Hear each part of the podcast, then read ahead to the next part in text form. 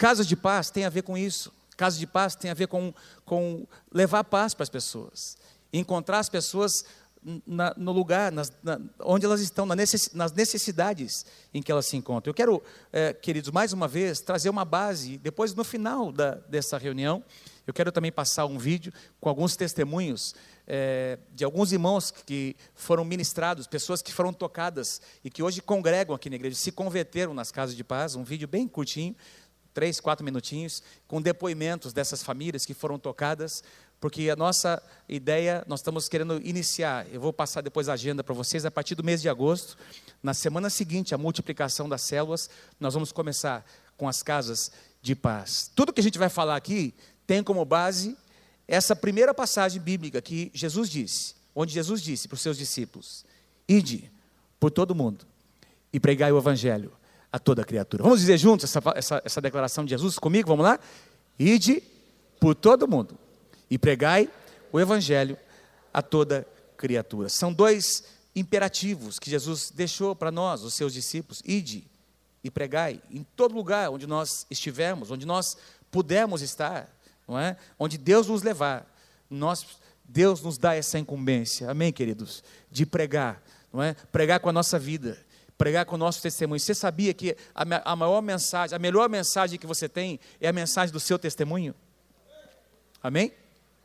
A melhor mensagem que você pode compartilhar com alguém não é uma mensagem encontrada na internet ou alguma mensagem feita que você ouviu de alguém pregando aqui, como eu estou pregando aqui nessa manhã. Nessa, nessa manhã. A melhor mensagem que você tem para ministrar para alguém é o que Deus fez na tua vida. Amém? Vamos espalhar o que Deus tem feito nas nossas vidas. Amém, queridos? Lucas capítulo 10 é a base. Lucas capítulo 10 é a base para esse, essa uh, estratégia das casas de paz um momento importante da vida do ministério de Jesus. Ele reúne os seus discípulos, diz lá, Lucas capítulo 10, versículo 1. Depois disto, depois disto o quê? Se você for voltar para o capítulo anterior, não é, o capítulo 9 de Lucas, você vai perceber que Jesus havia enviado os seus doze discípulos, doze apóstolos, já haviam sido enviados de dois em dois. Eles tinham tido a mesma experiência que esses 70 também tiveram. Depois de ter enviado os doze, dos doze terem retornado contando os seus testemunhos. Depois disso, a Bíblia diz: o Senhor designou outros setenta. Além dos doze, a estratégia foi tão forte, tão importante, tão, deu tão certo, queridos, que Jesus agora ele separa outros setenta. Diga assim: outros setenta. Então, de 12 para 70, houve um certo acréscimo aqui, não é? O Senhor designou outros 70 e os enviou de dois em dois para que o precedessem em cada cidade e lugar aonde ele estava para ir. Não é? é então, outros 70, algumas traduções dizem 72 pessoas, enfim, é, mais importante é que é, cerca de 70 pessoas, 70 homens, de dois em dois, pelo menos 30 equipes foram enviadas. É, o, o, propósito do, de Jesus sempre foi enviar os seus discípulos. Nunca Jesus, a intenção de Jesus foi reunir seu, uh, um grupo de pessoas, não é, numa comunidade onde era tão bom, não é tão gostoso que vão ficar aqui entre nós, não é? É tão gostoso que ninguém entra, ninguém sai. Não, sempre, queridos, o, o propósito de Jesus sempre foi trazer para perto dele para depois enviar. Amém? Quando nós te, temos uma experiência com Deus, o propósito de Deus é que nós cheguemos mais perto dele, para que nós congreguemos, como nós temos aprendido nas últimas semanas, que é importante congregar na casa de Deus, mas o propósito de Deus é nos enviar. Amém? Quem está comigo, diga amém. Fala para o teu irmão, Deus quer enviar você. É? Fala, fala para outro, Deus também quer enviar você, meu querido. Então, onde você está, provavelmente a maior parte das pessoas nesse salão não pode estar, e aquele é o teu campo, é o teu campo missionário, amém, queridos? E Deus quer te enviar para aquele lugar. E tem uma chave que, que nós encontramos aqui, diga assim, de dois em dois. De dois em dois. Uh, no Antigo Testamento nós encontramos uma passagem que diz que dois é melhor do que um, não é? O princípio da concordância. O princípio da concordância. O casamento mostra isso para nós. Quando o, o casal, quando a gente, muitas vezes no aconselhamento, a gente percebe, quando a gente começa a aconselhar um casal que tem problemas com os filhos, na educação dos filhos, é, via de regra, na maioria das vezes, é? na maior parte das vezes, você vai perceber que esse problema é em decorrência da falta de concordância no casal. Muitos problemas que acontecem nos filhos. Por quê? Porque não existe um acordo, não existe uma só palavra, não existe uma só postura. E esse é um princípio, queridos, é um princípio eterno. Jesus disse: onde estiverem dois ou três reunidos em meu nome, eu estou no meio deles. E o que for ligado na terra será ligado nos céus. Houve uma época na nossa vida, na nossa família, em que nós tivemos um desafio muito grande. Não tenho tempo para repartir aqui. Mas eu me lembro que foi uma das, da, da, uh, um, um, tempo em que eu e a Mônica estivemos muito juntos na oração, em prol daquela situação, em prol daquela, para que Deus mudasse aquela situação. E, e eu tenho certeza absoluta que aquela situação mudou por causa da nossa concordância em oração. A nossa concordância liberou alguma coisa nos céus. Alguma coisa aconteceu no mundo espiritual quando eu e minha esposa nos unimos. E algo acontece quando duas pessoas em concordância, em oração. Imagine você, dois semeadores, não é? De paz, orando, Senhor, mostra as, quais casas, Senhor, serão, quais pessoas, Senhor. Orando dois, três, cinco, dez dias, amados, Deus vai mostrar as pessoas, Deus vai mostrar as casas. De repente as portas vão começar a se abrir para você. Amém, queridos? E Jesus disse, diz aqui que ele enviou, separou, designou, para, e os enviou de dois em dois, para que o precedessem. Para que o precedessem. O princípio de concordância libera a autoridade e o poder de Deus. Declara comigo essa última frase ali juntos. Vamos lá, juntos. O princípio da concordância libera a autoridade e o poder de Deus. Quero pedir para os casados, você está com a sua esposa aqui, dê a mão para a sua esposa é? Dê a mão para o seu marido e declare comigo essa frase bem forte. Os casados, quem é solteiro também, não, não tem problema, declare juntamente, mas os casais principalmente vão declarar bem forte comigo. Vamos lá. O princípio da concordância libera a autoridade e o poder de Deus. Quem crê, diga amém. Essa passagem também nos mostra algo muito importante: que Jesus era um líder extremamente ou muito estratégico. Porque diz aqui, nesse versículo, não é? conforme a gente lê, que ele os enviou para que o precedessem. E ele vai depois dizer, nós vamos ler daqui a pouco a, a tarefa que Jesus deu a eles, não é? A esses homens. Mas a, o objetivo principal, Jesus estava dizendo: olha, eu, vou, eu, eu estou indo nos próximos dias em algumas cidades, vou ministrar nessas cidades, eu vou ministrar nesses povoados, eu vou ministrar nessas uh, é, nessas vilas, nesses, não é, uh, uh, nesses lugarejos, enfim. E eu, mas eu quero que vocês vão antes de mim. E com certeza, Jesus mostrou para eles onde era. Eu quero que você vá naquela cidade, naquela vila, naquele bairro. Não é? Eu quero que você encontre, encontre aquele grupo de pessoas. Não é? Porque eu vou estar com eles. Daqui a um tempo, daqui a alguns dias, algumas semanas, eu vou lá ministrar. Eu, vou, eu, eu estarei ministrando entre eles. Eu quero que vocês me precedam, que vão antes de mim. Jesus era um homem era um ministério que trabalhava em cima de um planejamento, queridos. A tua Bíblia e a minha vão nos mostrar que tentaram matar Jesus antes da hora, tentaram crucificá-lo antes da hora, mas Jesus tinha um plano traçado por Deus. Amém, queridos? Amém, queridos? Quantos vocês creem que nós precisamos ter planos? A Bíblia diz em Provérbios que, que o homem faz planos, a resposta vem de Deus. Mas não diz que nós não devemos planejar. Diz que nós devemos planejar e Deus vai trazer a sua bênção. Ou Deus vai ajustar algumas coisas dos nossos planos. Mas planejar é algo de Deus, é algo bíblico. E Jesus tinha planos, ele, ele, ele era um, um líder estratégico. Ele sabia onde iria, ele sabia quanto tempo ele teria de vida ainda, ele sabia exatamente o dia em que ele seria crucificado, quanto tempo passaria com seus discípulos. Ele sabia o que pregar, onde pregar, como pregar. E ele separa essa, essa, essa equipe não é? Para enviar para esses lugares, para essas cidades. Vamos continuar. Versículo 2. Eles fez a seguinte advertência: a seara ou a colheita é grande, mas os trabalhadores são poucos. Os trabalhadores são poucos. Diga assim comigo: os trabalhadores são muito poucos. Diga assim: a seara é muito grande. Eu li esses dias, estava lendo agora, esses dias, nessa semana, inclusive, uma, uma, uma, uh, um, uma pesquisa que foi feita em relação ao Brasil. Estima-se que nós tenhamos no Brasil cerca de, de 18% a 20%, 22% de pessoas crentes. Crente que eu digo é comprometidas com o Evangelho, com a palavra. Não estou só dizendo crentes nominais, cristãos nominais. O que significa, se nós somos 200 milhões de pessoas e nós temos 20%, 40 milhões de crentes, nós temos um campo de 160 milhões de pessoas nesse país. Diga assim comigo: a seara é grande, os trabalhadores são poucos. É o que Jesus diz: a seara é muito grande, mas os trabalhadores são poucos. É, é interessante, eu, eu, eu preguei sobre isso aqui algumas semanas atrás. Trabalhadores, o que são trabalhadores? Eu falei sobre, sobre é? a diferença entre, entre trabalhadores e consumidores, não é isso? Lembra dessa, dessa mensagem? Trabalhadores são envolvidos, são pessoas, são cúmplices de um projeto, fazem parte do projeto, pagam o preço pelo projeto, não é? É, consumidores são críticos, olham de longe, não se envolvem, não se envolvem com o mover de Deus, não, não, não fazem parte do que Deus está fazendo, mas Deus tem chamado cada um de nós. Eu estou olhando aqui para quase dois mil, talvez mais de dois mil trabalhadores, eu creio nisso. Eu profetizo, eu declaro sobre a tua vida que você é um trabalhador, uma trabalhadora para o Senhor, para o reino de Deus. Que Deus vai levantar você nesses dias, capacitado, habilitado para fazer a obra do Senhor. Quem recebe essa palavra, diga amém. Trabalhadores.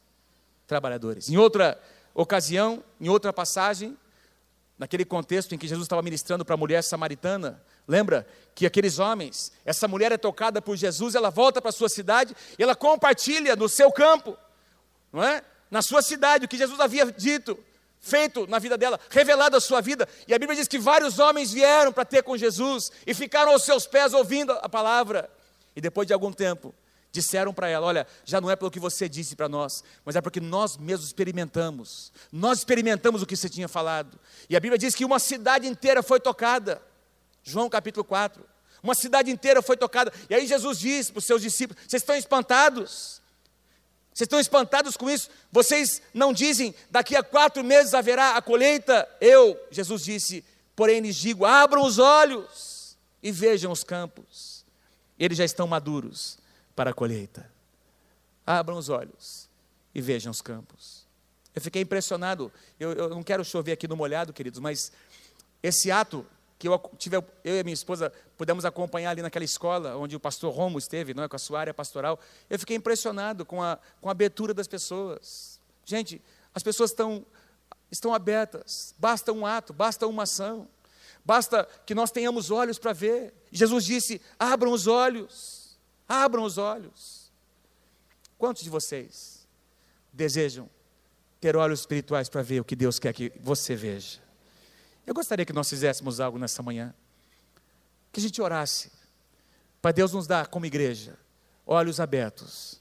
Não basta apenas termos olhos.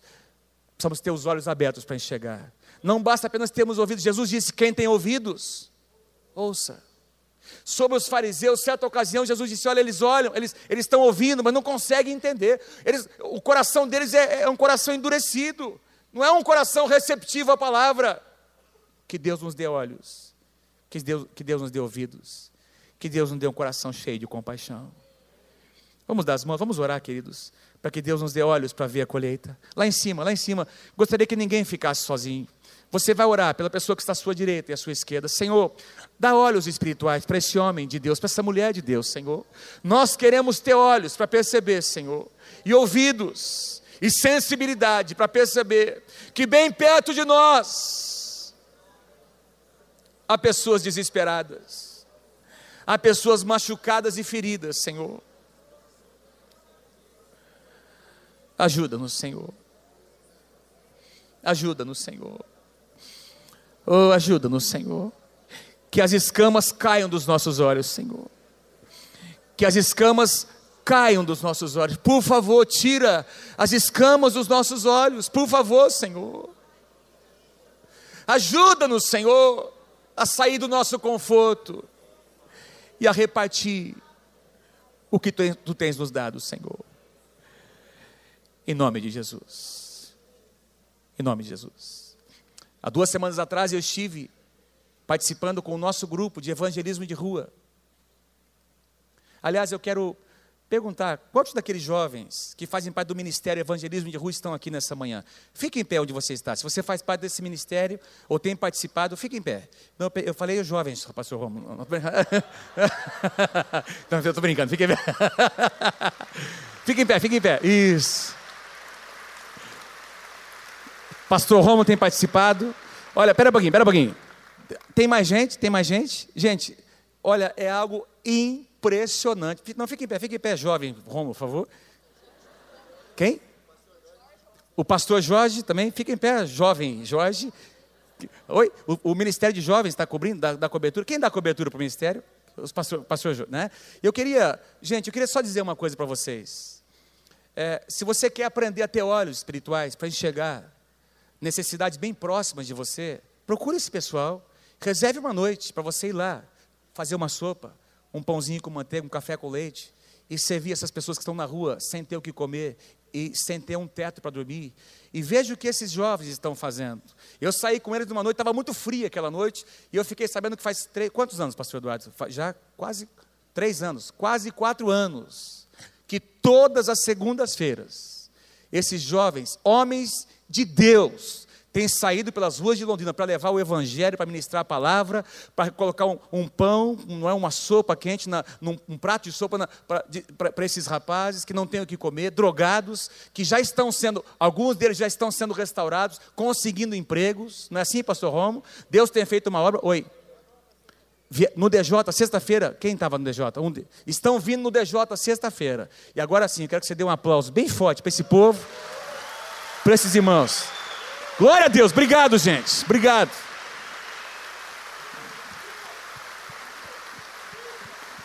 Pode aplaudir mais.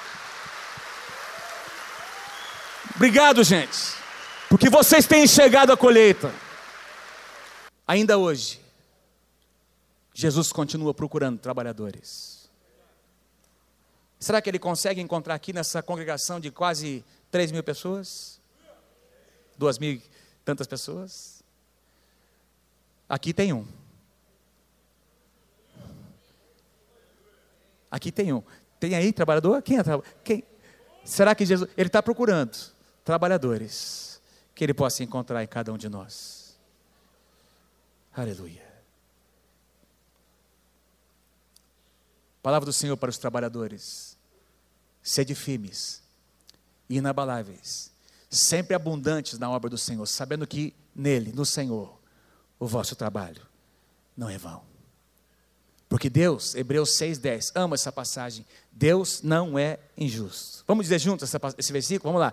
Deus não é injusto para ficar esquecido do vosso trabalho e do amor que evidenciages para com o seu nome. Deus, o nosso Deus é um Deus justo. Vamos continuar em Lucas capítulo 10. Ide, Jesus disse, Eis que eu vos envio como cordeiros para o meio de lobos. Puxa vida, é bem animador isso daqui, essa declaração, não é? Eis que eu vos envio como cordeiros para o meio de lobos. Essa analogia de Jesus entre cordeirinhos e lobos mostra para a gente que, que não é fácil. Trabalhar na seara do Senhor não é fácil. É um, é um grande desafio. Exige esforço. Não leveis bolsa, nem alfoge, nem sandálias, e a ninguém saudeis pelo caminho. Eu quero repetir aqui. Jesus não estava dizendo para a gente, para os seus discípulos serem rudes com as pessoas, mas estavam dizendo: não percam o foco, não se distraiam. Eu estou enviando vocês para uma missão, estou enviando vocês para um propósito. Não percam o foco. Ao entrares numa casa, dizei antes de tudo: paz seja nesta casa. Ao entrar numa casa, diga: leve a minha paz, compartilhe a minha paz, declare, profetize a minha paz. Vamos fazer um exercício aqui nessa manhã? Vamos fazer, vamos fazer exercício? Dá uma prumada na sua cadeira, dá uma prumada, não é? E você vai olhar para algum irmãozinho pertinho de você, você vai dizer para ele: meu irmão, paz seja contigo, meu irmão, nessa manhã. A paz do Senhor, meu irmão. Cumprimenta ele, cumprimenta ela, diga: paz do Senhor enche o teu coração. O Brasil perdeu, mas a paz de Jesus não vai sair do teu coração, meu irmão. Amém, glória a Deus. Você tem uma paz, você tem uma alegria, que é muito maior do que um jogo de futebol. Uh! Glória a Deus. O que, que, que Jesus estava dizendo? Não é? Levem a minha paz, abençoem as casas. Vocês não estão indo para receber algo, vocês estão indo para doar algo. É isso que Jesus está dizendo. Vocês não vão para pedir doações para o meu ministério. Não é? Vocês não podem dar uma doação para o ministério de Jesus que precisa de. Não, é? Alguns, não, vocês não vão para pedir nada. Vocês vão lá, vocês vão bater nas casas e vão levar a minha paz. Vocês vão para levar alguma. Vocês não vão para buscar, vocês vão para repartir o que eu tenho dado para vocês. Ministrem paz às famílias, assim como hoje as famílias daquela época tinham problemas. Não é? Tinham muitos problemas. Havia pobreza, havia miséria. E Jesus disse: eles precisam da paz que vocês têm. Se houver ali, Jesus disse, versículo 6: se houver ali algum filho da paz, diga assim, filho da paz. Se houver ali algum filho da paz, repousará sobre ele a vossa paz. Se não houver, ela voltará para vós outros. Veja, Jesus está falando sobre, mostrando aqui um princípio de transferência, não é? Vai haver uma transferência de paz. Quando vocês declararem, quando vocês abraçarem, tocarem alguém, conversarem com alguém, é essa paz que está em vocês, eu vou transferir para essas pessoas. E se houver ali um filho da paz? Eu fiquei me perguntando, mas o que, que significa isso, filho da paz? Eu quero trazer para você uma, uma interpretação minha, pessoal. Não estou dizendo que é uma interpretação teológica, é uma aplicação minha, melhor dizendo, pessoal. E, sabe o que eu creio? No que a Bíblia diz, que um, um planta, um semeia, outro rega, o outro cuida, não é? Mas Deus dá o crescimento e alguém vai fazer a colheita. Um planta uma sementinha, não é uma palavra, um abraço. Tem gente que não está pronta ainda para ser colhida. Usando a analogia do fruto, não é? Já que Jesus disse que, que as pessoas são como frutos para serem colhidos, tem frutos que não estão maduros, que ainda precisam amadurecer, mas tem frutos, queridos, que estão muito maduros. Que alguém já fez um trabalho, alguém orou, alguém intercedeu, alguém semeou a palavra, Alguém fez um trabalho antes, que, antes de você entrar na jogada, naquela casa, alguém já semeou a palavra. Ou então, existe uma situação pessoal na família, na casa, no casamento, nas finanças, que tem levado essas pessoas a um lugar de quebrantamento, não é? Ela tentou tudo, buscou os médicos, buscou até em outras religiões, e não teve solução para o problema dela, porque a solução está em Jesus Cristo. E Deus vai te colocar naquele momento, naquela hora, em que essa pessoa tentou tudo menos o que de fato ela precisa, que é o que você tem: Jesus. E você vai chegar naquele momento para ministrar. Esse é um filho da paz. É, é, uma, é, é um fruto, não é? Os filhos da paz são os frutos maduros, prontos para serem colhidos. Se você fosse lembrar de como foi a sua conversão, quem sabe durante uma boa parte da sua vida anterior à sua conversão, você foi um cabeça dura. Você foi turrão, orgulhoso. Não é assim, gente. Alguns aqui, você não era fácil, não, meu. Você era, era triste, cara. Só a tua mulher para te aguentar mesmo, né? Mas alguém orou por você. A sua mãe estava orando por você. Aquela vozinha estava orando por você. Aquele pai derramou lágrimas por você, sem você saber. Quem sabe numa noite você estava dormindo, estava nas drogas, estava lá na, no mundão, e o teu pai e a tua mãe estavam lá, entraram no quarto, sua avó, sua tia, a sua irmã, alguém, enfim, seu amigo, estava orando, intercedendo, e essas orações permaneceram diante do Senhor. E um dia alguém, Deus enviou alguém, e você então, se, se, naquele momento, se tornou um filho da paz, porque a paz que não estava no seu coração entrou, foi transferida não é? Foi transferida de alguém para você. Deus colocou no seu coração. Quem pode? Gente, eu, eu quando eu, eu, eu, fico emocionado, quem pode dar um aplauso a Jesus? Que coisa maravilhosa, essa obra redentora dele nas nossas vidas. Que coisa tremenda, amados. Que coisa tremenda. Filhos da paz são frutos maduros, prontos para serem colhidos. Jesus disse: permanecei, versículo 7, na mesma casa permanecer na mesma casa, não andeis a mudar de casa em casa. Quando entrades numa cidade e ali vos receberem, comei do que vos for oferecido. Isso significa que eles deveriam ficar alguns dias ministrando naquelas casas, curai os enfermos. Que houver e anunciar-lhes a vós outros está próximo o reino de Deus. Nós encontramos aqui o padrão perfeito para as casas, para a campanha das casas de paz. Procurem casas. Ministrem ali por um tempo. Gerem vínculos, vínculos de amizade. Sejam sensíveis as necessidades das pessoas, tenham olhos para ver, ouvidos para ouvir, curem os enfermos. Gente, olha para as tuas mãos, diga assim comigo: eu creio que Deus tem ungido as minhas mãos para ministrar cura às pessoas. Como é que você sabe disso, pastor? Marcos capítulo 16, versículo 16. E esses sinais seguirão aos que crerem. Quem aqui? Quem aqui crê? Creu e crê no Senhor Jesus. Amém? Essa passagem não diz: esses sinais seguirão aos pastores, apóstolos. Não. Esses sinais seguirão a todos os que crerem. Em meu nome expelirão demônios. Em meu nome falarão novas línguas. Em meu nome, se tomarem alguma coisa mortífera, não lhes fará dano algum. Em meu nome, se impuserem as mãos sobre os enfermos, eles serão curados. Uh! Glória a Deus! Deus quer curar. Deus quer libertar pelas tuas mãos. Deus quer usar as tuas mãos. E eu quero te desafiar, meu irmão, nesses dias. Quando houver uma situação difícil, não chama o pastor logo. Faz prova da unção de Deus na tua vida. Quando tiver uma pessoa endemoniada, ai meu Deus, o que eu faço? Impõe as mãos e ora.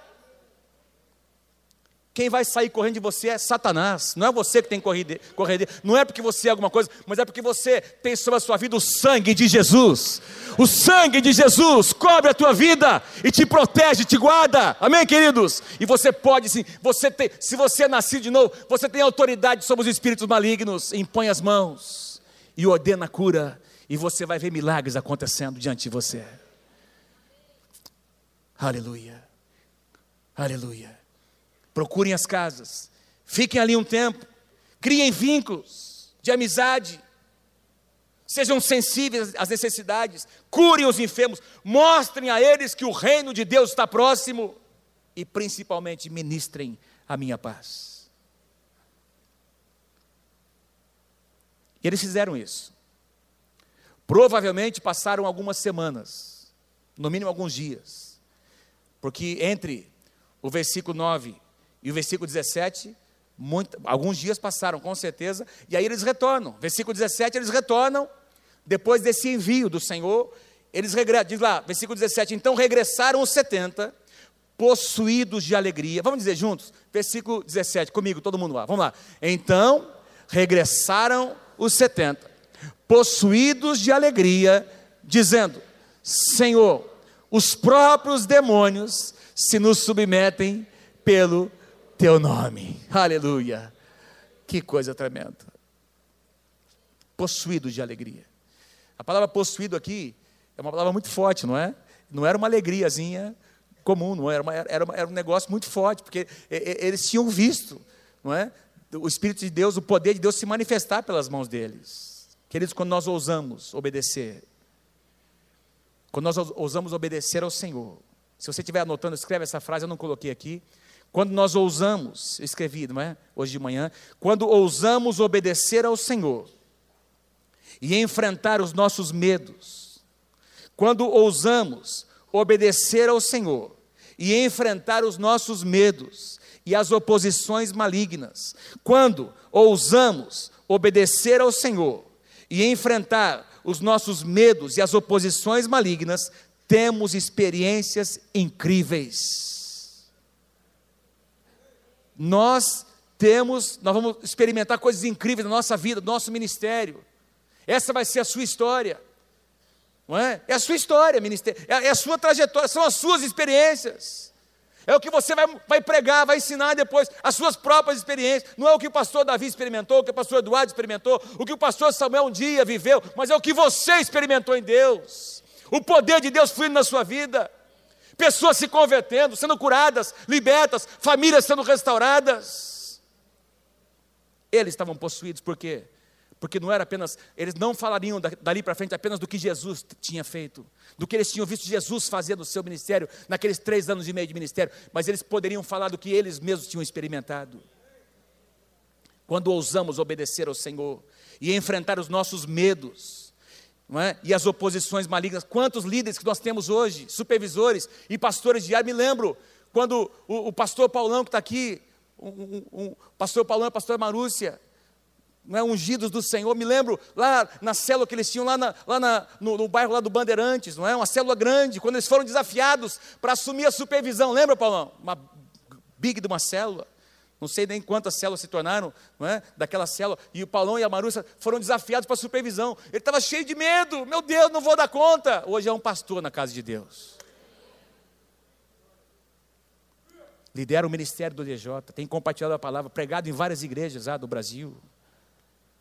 Quando nós vencemos, quando nós enfrentamos os medos, a nossa alma, e quando nós avançamos contra as oposições malignas, porque o diabo, ele quer parar você, ele quer que você não, ele quer que você fique aí sentado sem fazer nada, ele quer fazer de você um inútil no reino de Deus. Mas você não nasceu para ser um inútil, você não nasceu para ser um espectador, você nasceu para ser um homem, uma mulher de Deus, que vai estender o reino de Deus na cidade de Londrina. Amém, queridos? O poder de Deus vai se manifestar pelas suas mãos. Creia nisso. E aí Jesus diz, versículo 18: olha que lindo. E eu via, enquanto vocês ministravam, enquanto vocês entravam nas casas, enquanto vocês levavam a minha paz, enquanto vocês impunham as mãos, experimentavam o poder de Deus nas suas vidas, nos seus ministérios, eu vi, eu tive uma visão, eu via Satanás. Faz assim, faz assim comigo. Caim, Satanás, que achava que tinha o poder, Satanás que achava que podia dominar aquelas casas, Satanás que achava que podia prender aquelas casas no tormento, na desgraça. Eu vi Satanás caindo, caindo, sendo destronado, perdendo autoridade, sendo enfraquecido. Toda vez que a igreja se mobiliza, Satanás é enfraquecido. Há uma semana e meia, duas semanas atrás, não é? Está aqui a Beth e as suas células se mobilizaram para cuidar de uma família que perdeu um filho. Um pastor lá de Ponta, citei aqui algumas semanas atrás. Não tem dor maior. Eu imagino que dor que é você perder um filho, uma filha. Não deve ter dor nesse mundo maior do que isso, queridos.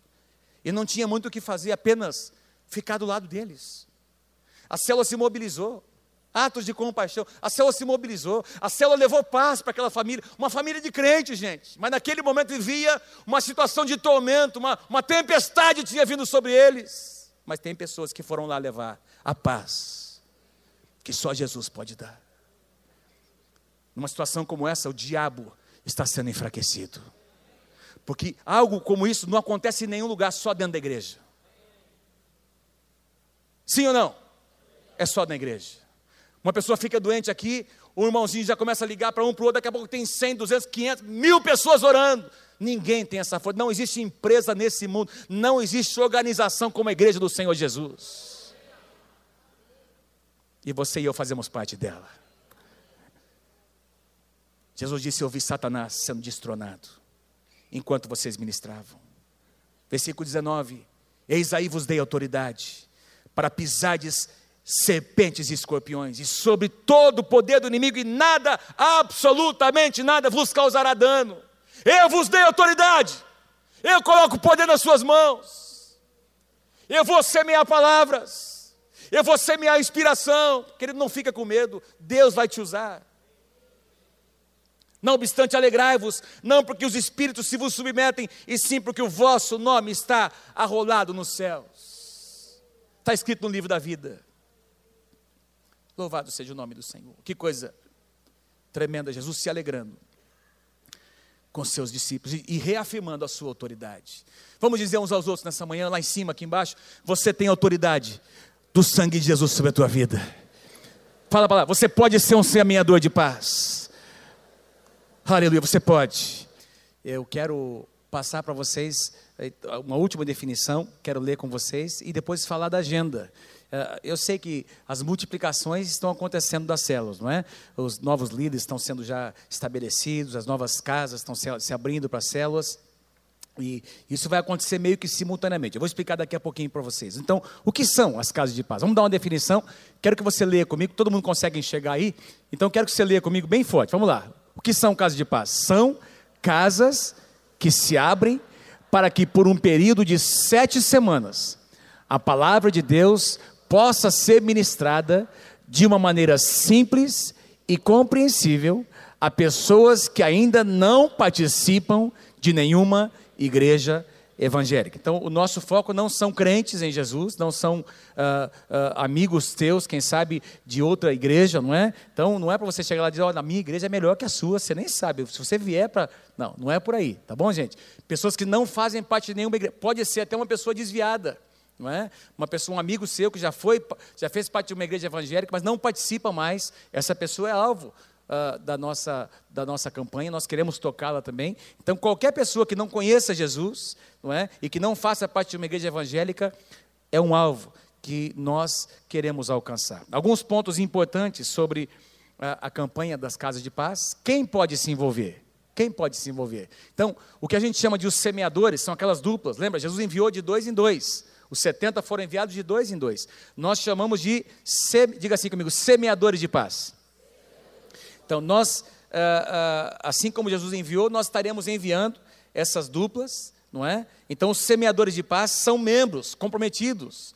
É, gente que fez integração, que foi para o encontro com Deus, que participa de uma célula. Não é necessário ter feito treinamento de líderes, não precisa ser um líder nessa casa ainda, você não fez treinamento, não tem problema.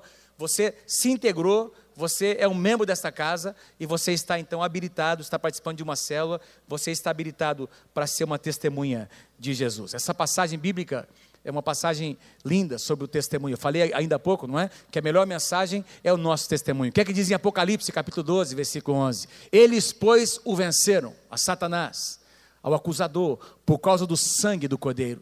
E por causa do que, queridos? Da palavra do testemunho que deram. E mesmo em face da morte, não amaram a própria vida. Então diz aqui que Satanás foi vencido pelo sangue do Cordeiro e também pela palavra do nosso testemunho, do, do testemunho desses homens e mulheres de Deus. O teu testemunho, diga para o seu irmão, o teu testemunho é a sua melhor mensagem. Diga mais uma vez, o teu testemunho pessoal é a sua melhor mensagem. Se você, se você já teve uma experiência com Deus, se a sua família tem sido transformada, se você é membro desta casa, fez integração, foi para o encontro, participa de uma célula, você está habilitado para ser um semeador de paz. Não é? Como as duplas de semeadores serão mobilizadas? Como serão mobilizadas? Tudo acontecerá por meio das células. Os líderes vão nos ajudar, os supervisores, como nós fizemos no ano passado, não é? O apoio dos supervisores. As duplas de semeadores poderão ser casais casados, ou casais solteiros, como nós fizemos no ano passado, duplas de homens ou duplas de mulheres, inclusive jovens e adolescentes, tá? Inclusive jovens e adolescentes. Uma coisa importante, às vezes uma dupla de semeadores pode ministrar em mais de uma casa de paz. Então, na, na, na terça-feira ministra numa, numa casa, na quinta-feira numa outra casa, não tem problema. Então a gente vai fornecer para você os kits que você vai levar para aquela casa, não é? Uh, tem uh, todo aquele aparato que a gente vai ministrar, falar sobre isso na nossa reunião de liderança, colocar isso na sua mão, mas não tem problema. Você pode ministrar em quantas casas de paz você desejar e forem possíveis. Número três, o que acontecerá com as células durante a campanha? São sete semanas em que as células vão continuar normalmente. Nós não vamos parar com as células, mesmo porque a nossa intenção é que as pessoas que têm uma experiência com Deus nas casas de paz possam ser trazidas para as nossas células. Amém? Possam já ir sendo pastoreadas. Número 4. O que será ministrado nas casas de paz? Nós, eh, os semeadores receberão um material impresso. Nós estamos essa semana já mandando imprimir mil cadernos, não é? Nós temos alguns que ficaram da, do, do, ano passado. Nós estamos mandando imprimir já uma quantidade grande desses, desses materiais. Né? Os kits estão sendo já vão ser feitos para que uh, uh, isso chegue às mãos dos semeadores, para que eles ministrem nas sete semanas. Então, esse material, nesse material tem o roteiro, não é? a, a, a introdução, o quebra-gelo, a oração, a palavra, a aplicação, toda, tudo explicadinho ali naquele material. Como encontraremos as casas de paz? Como nós encontraremos as casas de paz?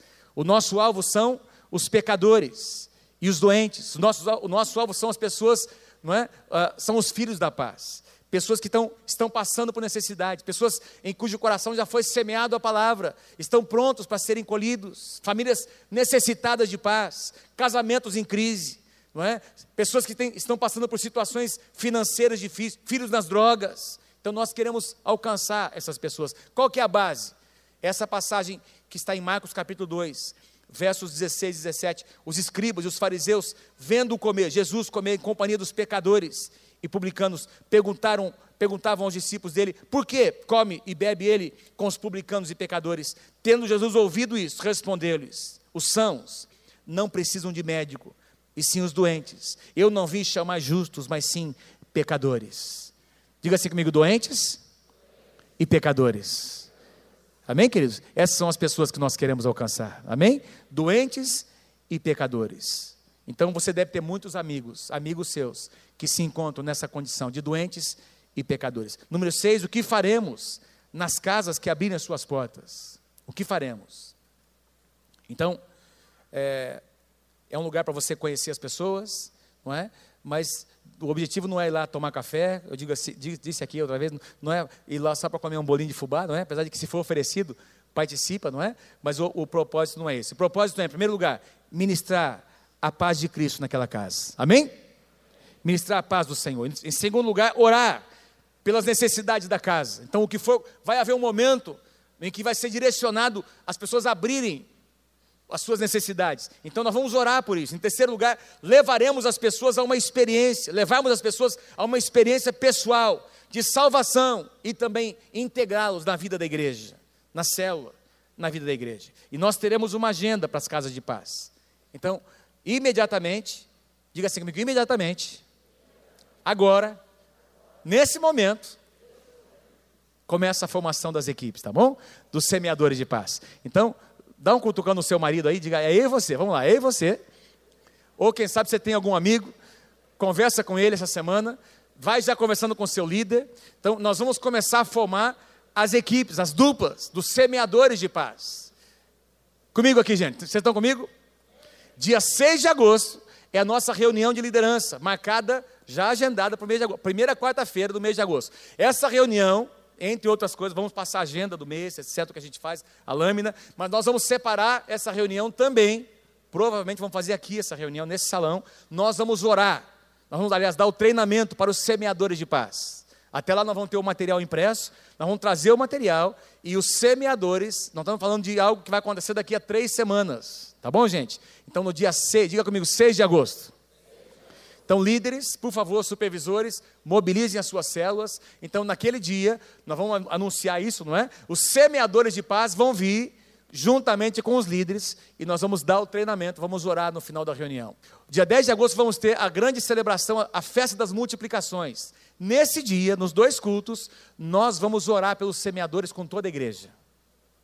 Tá bom, gente? Além de reconhecer a liderança aqui, os novos líderes, nós vamos orar pelos semeadores e enviá-los, porque no dia 11, que é a partir daquela segunda-feira seguinte, começa então a primeira semana das casas de paz. Dia 28 de setembro, vamos ter a grande celebração da colheita, e dia 5 de outubro, o café que nós fazemos depois com as pessoas que quiserem se integrar à igreja chamado Café com Paz. Casa de Paz. Uma bênção de Deus, amém? Quem está com a gente aí? Levanta a mão. Queria orar com você nessa, nessa manhã. Queria pedir para você ficar, se colocar em pé.